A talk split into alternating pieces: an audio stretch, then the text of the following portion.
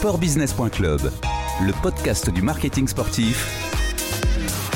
Bruno Fraioli. Bonjour Vincent Roger. Bonjour. Vous êtes le directeur de la communication du C N A M, le Conservatoire National des Arts et Métiers. Mais si on parle aujourd'hui, c'est parce que vous publiez jeudi cinq mai deux mille vingt-deux, Paris deux mille vingt-quatre, un défi français, c'est aux éditions L'Archipel.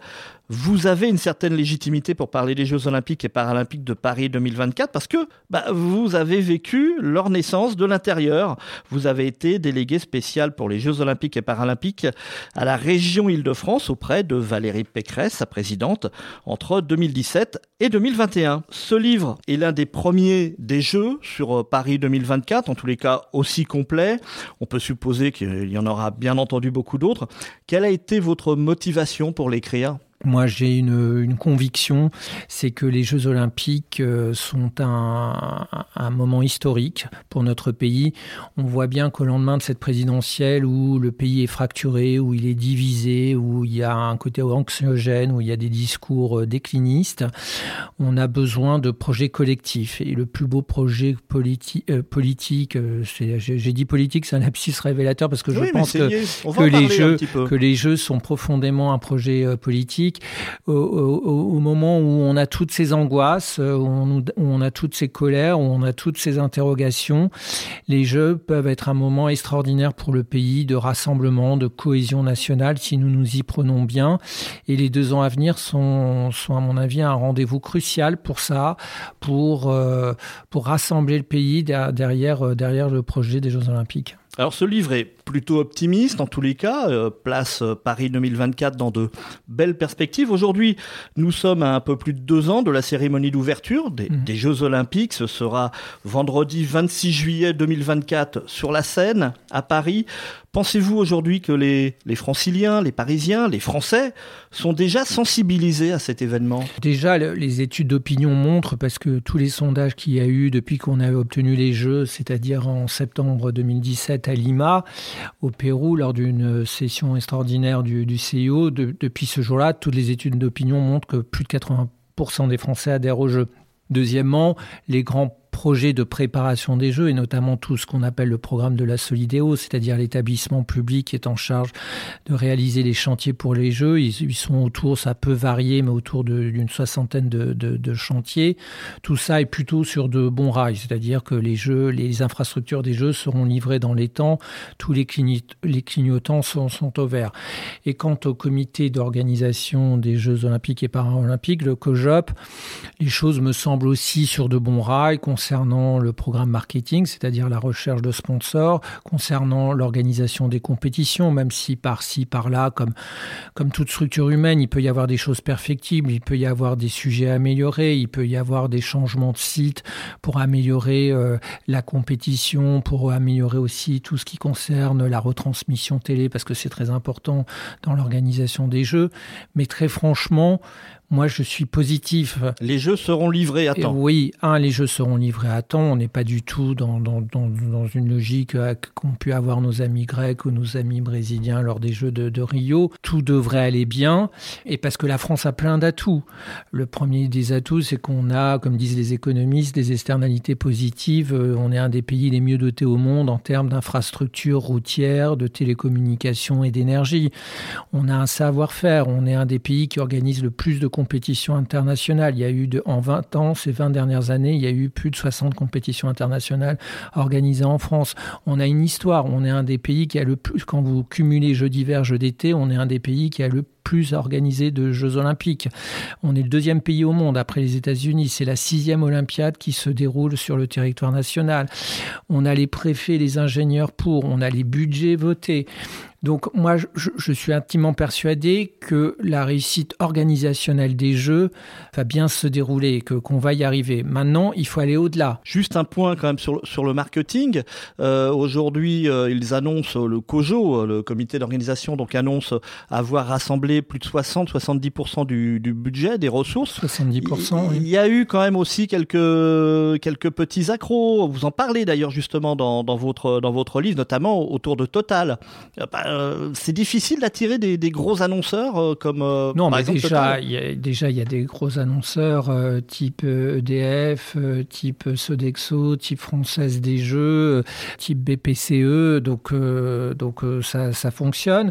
Comme je le dis dans mon livre, le, parce que j'ai fait beaucoup d'entretiens pour réaliser ce livre, et, et bien évidemment j'ai eu un long entretien avec Tony Estanguet, le, le président du COJOP, euh, Sébastien Co, qui était son homologue pour les Jeux de Londres, raconte euh, lui racontant, et, et Tony me, me le racontant à son tour, qu'ils ont signé des contrats dans les trois mois avant les Jeux de Londres. Donc euh, voilà, le, le, il, il reste un peu de temps. On a perdu un peu de temps avec le décalage de Tokyo, avec euh, la Covid. C'est, c'est évident que ça n'a pas aidé des grandes entreprises mondiales à s'engager euh, immédiatement pour les Jeux olympiques et paralympiques. Sur Total, c'était une décision politique qui appartient à la maire de Paris qui s'est opposée à ce partenariat. Je la qualifie dans mon livre de baroque. La décision. Oui, la décision. C'est-à-dire que je pense que c'était une opération gagnant-gagnant. Déjà, Total a apporté beaucoup d'argent au, au comité d'organisation. Et deuxièmement, Total est en pleine révolution. D'ailleurs, ils ont changé de nom avec Total Energy. C'est une entreprise qui aujourd'hui investit énormément dans les énergies renouvelables. J'insiste beaucoup sur le rôle du politique dans mon livre, et je, je, je souhaite un retour du politique plus fort sur l'organisation des Jeux pour accompagner le comité d'organisation. Mais là, je crois que ce n'était pas du domaine des politiques. C'est-à-dire que le choix des sponsors, à part vraiment si c'était des entreprises euh, insupportables, mais là, c'est un leader français. Euh, en plus, la mairie de Paris avait accepté euh, une aide de Total pour la rénovation du théâtre du Châtelet, donc je ne vois pas pourquoi on ne l'a pas accepté pour les Jeux Olympiques. Je, je pense, et je, je, je, je n'appartiens pas à la famille politique de Madame Hidalgo, mais un, j'ai du respect pour elle. Deux, elle est une maire engagée pour les Jeux, il faut, il faut le reconnaître. Mais je pense que là, elle a fait une erreur. Sportbusiness.club, le podcast du marketing sportif. Vincent Roger, ça ne vous fait pas peur quand même que tout ne soit pas complètement réglé euh, aujourd'hui, à un peu plus de deux ans des, des Jeux Olympiques? Vous avez eu peur de voir partir certaines euh, épreuves, par exemple ailleurs, ailleurs euh, d'Île-de-France. Bon, le handball maintenant est, est à Lille, au stade Pierre-Mauroy. Il euh, y a la voile à Marseille. Ça aurait été un petit peu compliqué quand même de l'avoir euh, ici à Paris, comme euh, le. Oui, le ça surf. Aurait été compliqué de l'avoir dans le lac euh, du Bois de Vincennes. Comme, comme le surf également, hein, même si on pareil. A parlé d'un, d'un, d'un lac artificiel euh, en, en Île-de-France, mais on a parlé aussi, par exemple, du V T T qui aurait pu euh, quitter Élancourt pour aller à Chamonix, du tir qui aurait pu aller à Châteauroux au, au lieu de rester à, à, à la Courneuve. Vous avez eu la crainte de voir partir trop d'épreuves en province? La peur, non. La crainte, oui. La crainte, notamment euh, sur, pour la colline d'Élancourt où va se dérouler le V T T. C'est-à-dire, euh, j'y reviens longuement dans mon livre parce que je, je m'honore d'avoir beaucoup défendu la colline d'Élancourt quand j'étais en responsabilité, d'avoir d'ailleurs été beaucoup soutenu par Jean Castex, qui à l'époque était le délégué interministériel en charge des Jeux Olympiques et Paralympiques. Et euh, il a fallu effectivement euh, faire preuve euh, d'innovation, faire preuve de compromis, faire preuve de rassemblement. En gros, l'histoire est assez simple. Un, le V T T est plutôt une discipline menacée dans le calendrier olympique, c'est-à-dire qu'il y a des gens qui disent est-ce que ça vaut vraiment le coup de maintenir le, le V T T par rapport à d'autres disciplines, par rapport à d'autres compétitions. Deuxièmement, il y a cette recherche permanente, et que je comprends, du, du COJOP, d'avoir des lieux iconiques. Donc qu'est-ce qui était le mieux télégénique? Et on était quand même sur le point culminant d'Île-de-France à Élancourt. Exactement, mais je vais y revenir. Et, et troisièmement, il se trouve que en, en, en deux mille vingt-quatre, on va fêter les centenaires des Jeux Olympiques d'hiver à Chamonix en mille neuf cent vingt-quatre. Et donc, il pouvait y avoir un clin d'œil olympique euh, sympathique d'ailleurs euh, vis-à-vis de nos amis euh, savoyards. Et effectivement, il y a eu, avec l'addition de tous ces sujets, il y a eu pendant un certain temps la tentation de faire le V T T ailleurs qu'à Élancourt. À cela, vous rajoutez que le projet était mal ficelé parce que Élancourt fait partie de ces dossiers qui étaient hérités des précédentes candidatures. Si le site avait bien été présenté au C I O dans le cadre de la candidature de Paris, il n'y avait eu aucune réflexion sur l'héritage d'Élancourt. Et donc, on a mené tout un travail pour qu'il y ait un héritage à la fois sportif, sociétal et environnemental, puisque qu'il y a eu une crainte réputationnelle pour le C I O et le COJOP et aussi la mairie de Paris que le, que le fait de défraîchir un peu la, la, la, la zone pour l'aménager pour, comme site olympique crée des polémiques inutiles, que le site soit occupé. Et on a repris tout à zéro. On s'est unis avec l'État, la région, l'État euh, et l'ensemble des acteurs locaux pour proposer au COJOP et au C I O et à l'ensemble des acteurs, dont la mairie de Paris, un nouveau projet autour de la colline d'Élancourt qui, qui porte un beau nom aussi parce qu'elle s'appelle la colline de la revanche. Et au final, on a tous été d'accord. Il y a eu un vrai travail de concertation mené avec la Solidéo, le COJOP euh, et les acteurs que, que je viens d'évoquer. Heureusement, parce que pour nous, région, c'était euh, inadmissible que la colline d'Élancourt ne reste pas site olympique. Un, parce que c'est le point culminant de l'île de France, comme vous venez de rappeler. Deuxièmement, c'est le deuxième pôle économique de la région. Et troisièmement, la colline d'Élancourt, elle est euh, à la fois sur Trappes et Élancourt, c'est-à-dire sur deux villes sociologiquement très différentes. Et donc, il y avait un, une logique sociale aussi de défendre ce site. À cela, vous rajoutez qu'il y a une cohérence vélo, puisque comme vous le savez, il y a le Vélodrome à Saint-Quentin, la Fédération française de vélo. Il y a beaucoup de, de création de pistes cyclables dans, dans, dans ce secteur et on va en faire le premier pôle européen de la pratique du vélo. Projetons-nous à l'automne deux mille vingt-quatre. Les flammes olympiques, paralympiques euh, seront éteintes. Euh, Quels seront, selon vous, les critères qu'il faudra regarder pour affirmer que ces Jeux auront été un succès ? Les Jeux réussis, c'est euh, Jean-François Lamour a l'habitude de dire que c'est trois choses. Qui, qui préface hein, votre livre. Ah oui, il m'honore de, de sa préface. J'ai été son collaborateur, je suis devenu un de, un de ses amis. Il y a trois choses, il y a un triptyque, c'est-à-dire un, il faut un succès populaire. Deux, il faut une bonne organisation. Et trois, il faut que les équipes olympiques du pays hôte soient au niveau. Pour qu'il y ait un succès populaire, un engouement populaire, il faut qu'il y ait des médailles. Coupe du monde de football, vous l'organisez, vous la perdez, c'est pas la même chose que vous l'organisez, vous la gagnez. Mais si on veut retrouver un peu cet esprit fervent de quatre-vingt-dix-huit, cet esprit de fête, il faut que nos, que nos tricolores soient, soient en rendez-vous. Donc ça, c'est un... Monte sur les podiums et gagne des, méda... des voilà, médailles d'or. Donc ça, c'est un premier, c'est un premier objectif. Je trouve que le... Faut aller, aller au-delà de quarante, voire cinquante médailles. Si on veut atteindre l'objectif fixé par le président de la République, il me semble un bon objectif d'être dans le top cinq des nations sportives, il faut être effectivement entre cinquante et soixante médailles. Aujourd'hui, on est entre septième et huitième. Ouais, voire, voire même neuvième selon certains classements. Euh, bon, il faut bien se dire les choses. Hein. Les Jeux de Tokyo n'ont pas été un succès. trente-trois médailles, on a fait moins de, la moitié moins que les Anglais. C'est quand même un peu surprenant parce que... Il y a un problème de préparation olympique selon vous, de moyens ? je, je vais répondre. Mais c'est surprenant quand on, si on compare avec des pays comparables. C'est-à-dire, je, je comprends que les Chinois, qui sont un virgule deux milliard, aient plus de médailles que nous, que les États-Unis aient plus de médailles que nous, mais que les Anglais, les Australiens, les Allemands, les Italiens aient plus de médailles que nous, là, c'est surprenant. Voilà, les chiffres parlent d'eux-mêmes. Il y a bien évidemment eu un problème de, de, de, de préparation, d'ailleurs, qui est reconnu par, par les acteurs eux-mêmes. Maintenant, il faut, il faut passer outre et il ne faut pas être dans la révolution, puisqu'on a deux ans des Jeux, mais il faut être dans le rassemblement des acteurs. Je crois que c'est ce qui est en train de se produire. Moi, j'ai rencontré notamment Fabien Canu, le directeur de l'INSEP, pour mon livre. Il m'indiquait que d'ici l'été, tout serait mis en place. Il y a une sorte de triangle magique qui s'opère. C'est un, un le mouvement sportif, deux, l'INSEP, qui est le premier opérateur public, et trois, le pôle haute performance dirigé par Onesta pour accompagner nos, nos athlètes de haut niveau. Il y a une liste de quatre cents athlètes dé, définis. On a plusieurs raisons d'espérer. Euh, un, euh, ces athlètes sont visiblement aujourd'hui désormais bien accompagnés dans le cadre de ce triangle. Deuxièmement, quand on regarde les résultats de Tokyo, on a eu euh, douze médailles d'argent. On peut se dire qu'on peut peut-être les transformer en or. On a eu quatre-vingt-seize de mémoire, quatre-vingt-quatorze ou quatre-vingt-seize athlètes qui ont fini entre la quatrième et la dixième place. Donc c'est quand même un réservoir important de, de médailles. Vous rajoutez qu'on a une nouvelle génération d'athlètes. Je pense aux nageurs Maxime Drousset, à l'archère Lisa Barbelin, à la judoka Romane Dico ou à la sprinteuse Sacha Zoya aux cent dix mètres haies qui, qui sont d'énormes potentiels. Je pense aux, à des seniors qui ont faim comme Teddy Riner. Vous êtes plutôt optimiste sportivement. Et puis il y aura un effet maison. Il y aura un effet maison à deux niveaux. Le premier, c'est que le C N O S F est dans une logique de mettre partout des C O P sur tous les sites olympiques pour soutenir les Bleus.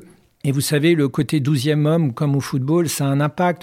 Imaginez un instant ce que va vivre l'équipe de France olympique quand elle va remonter la Seine sur six kilomètres le vingt-six juillet, en début de soirée, en deux mille vingt-quatre. Ça va être la plus grande Marseillaise de tous les temps. Sportbusiness.club, le podcast du marketing sportif. Paris deux mille vingt-quatre, c'est deux fois quinze jours de compétition, hein, on en parle beaucoup, mais c'est aussi un héritage hein, que doit laisser l'événement euh, en termes de, de structure. Cet héritage sera là selon vous ? Ah bah oui, parce que comme je vous l'ai dit tout à l'heure, euh, tous les chantiers seront finis en temps et en heure. Donc c'est beaucoup d'héritage, notamment en termes d'infrastructures sportives, avec une logique pour ces infrastructures sportives de lier euh, le, le, le sport de haut niveau et le sport pour tous. Par exemple, sur la colline d'Élancourt, les compétiteurs de niveau olympique pourront s'entraîner en même temps que monsieur et madame tout le monde. C'est-à-dire que vous aurez des pistes de très haut niveau et des pistes pour apprendre à faire, à faire du V T T.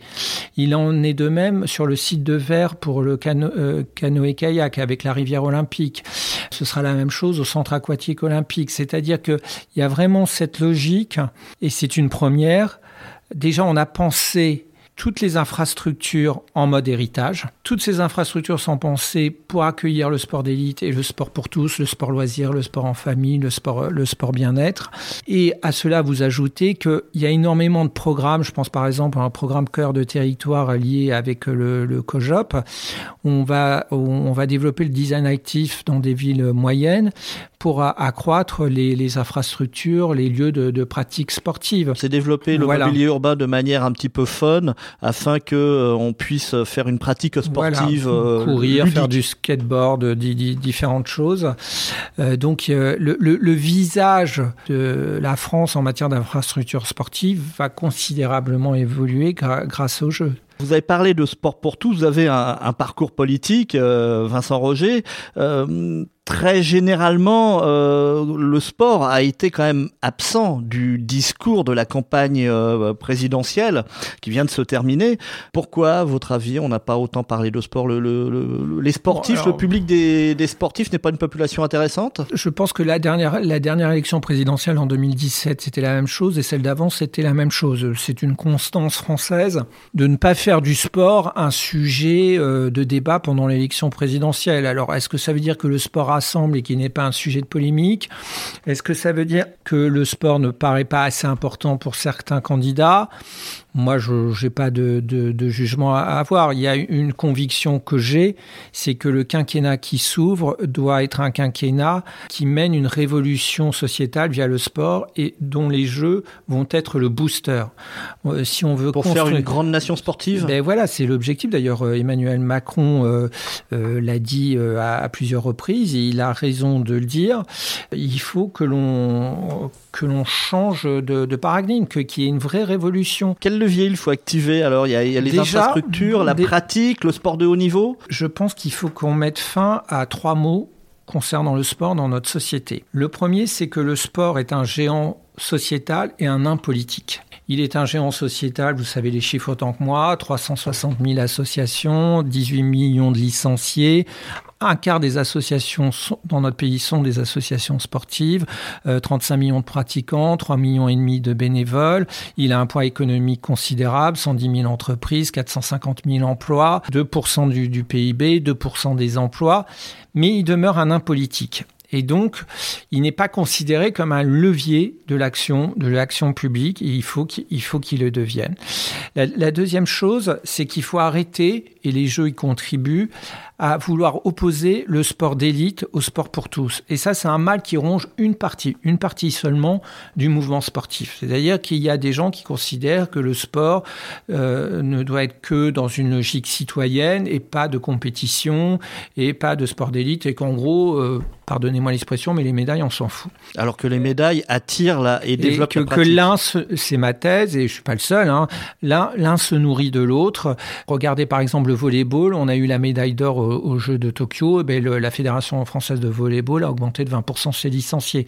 Donc c'est indispensable que ce lien soit développé. Et moi, des échanges que j'ai eus avec Brigitte Henriques, je crois qu'elle la est... La présidente euh, du C N O S F. Euh, voilà, elle est totalement en phase avec ça. Et la, le troisième des mots, c'est, c'est de mettre fin à une certaine condescendance de l'intelligentsia française vis-à-vis du sport. Il y a un côté mépris. Il y a eu plein de tribunes, d'ailleurs, notamment pour condamner les Jeux par des intellectuels. Tout ça est, est, est hallucinant. Mais surtout, dans leur esprit, le sport n'est pas l'égal de la culture. Et moi, je suis intimement persuadé que le sport est l'égal de la culture, qu'il est une expression de la culture. Parce que déjà, le sport à haut niveau, c'est un art. Euh, c'est l'incarnation de valeurs universelles, comme pour la culture. Et donc, il faut y avoir un, nou- un nouveau regard sur, sur le sport. Quand vous regardez le sport à la télé, des gens peuvent vous dire, c'est un peu dans une logique populaire, plutôt bon enfant, mais un peu moqueuse. Euh, bah, au lieu de regarder le sport à la télé, euh, est-ce que tu devrais aller courir ? On ne dit jamais ça à quelqu'un qui va visiter un musée, de lui dire bah, « tu devrais dessiner ». On ne dit jamais à quelqu'un qui va voir un opéra « tu devrais chanter ». Mais pour les gens qui aiment le sport, on le dit. Mais vous voyez, je, je pense qu'il faut changer, euh, changer le logiciel sur le sujet. Et euh, justement, si on met fin à ces trois mots, je pense que c'est les fondations pour lancer une grande nation sportive. Et cette nation sportive, elle, elle doit s'appuyer sur euh, trois piliers. Le premier pilier, c'est l'école, le creuset de la République. La demi-heure de pratique sportive euh, développée, euh, structurée et généralisée, comme le souhaite Emmanuel Macron, à partir de la rentrée, c'est une très bonne chose, mais il faut aller plus loin. Et quotidienne. Le deuxième pilier, c'est la santé publique. Enfin, on est dans un monde de fous. Tout le monde est d'accord pour dire que plus de sport, c'est une meilleure santé, que c'est le premier des médicaments, que c'est la meilleure des préventions pour lutter contre le cancer, contre le stress, contre Alzheimer, contre les maladies cardiovasculaires. Et on reste dans un pays où on fa- fabrique des inactifs, où on a une bombe à retardement qui est la sédentarité, avec trente-sept millions de gens complètement inactifs. Donc il est urgent de faire du sport hein, un levier des, des, des, des politiques de santé publique. On investit trop peu sur la prévention en France. Par contre, on dépense énormément d'argent dans, dans les médicaments. Et dernier, dernier pilier, c'est l'intégration républicaine. C'est-à-dire que je suis intimement convaincu que des enfants, des adolescents, notamment dans les quartiers difficiles, issus de l'immigration, qui sont désocialisés, décrocheurs, voire au bord de la radicalité, la meilleure des réponses, c'est le sport. Parce que le sport, ça véhicule des valeurs. Parce que le sport, notamment, c'est le respect. Le respect de soi-même, le respect de l'autre, le respect des règles, le respect de l'autre sexe, le respect de son corps.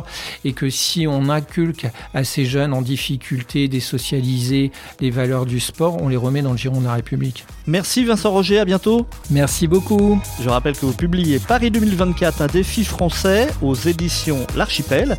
Les Jeux Olympiques de Paris, ce sera du vingt-six juillet au onze août deux mille vingt-quatre et les Paralympiques du vingt-huit août au huit septembre deux mille vingt-quatre. Je pense que beaucoup ont hâte d'y être. Cette interview a été enregistrée mercredi vingt-sept avril deux mille vingt-deux à Paris. À bientôt sur les podcasts de sport business point club.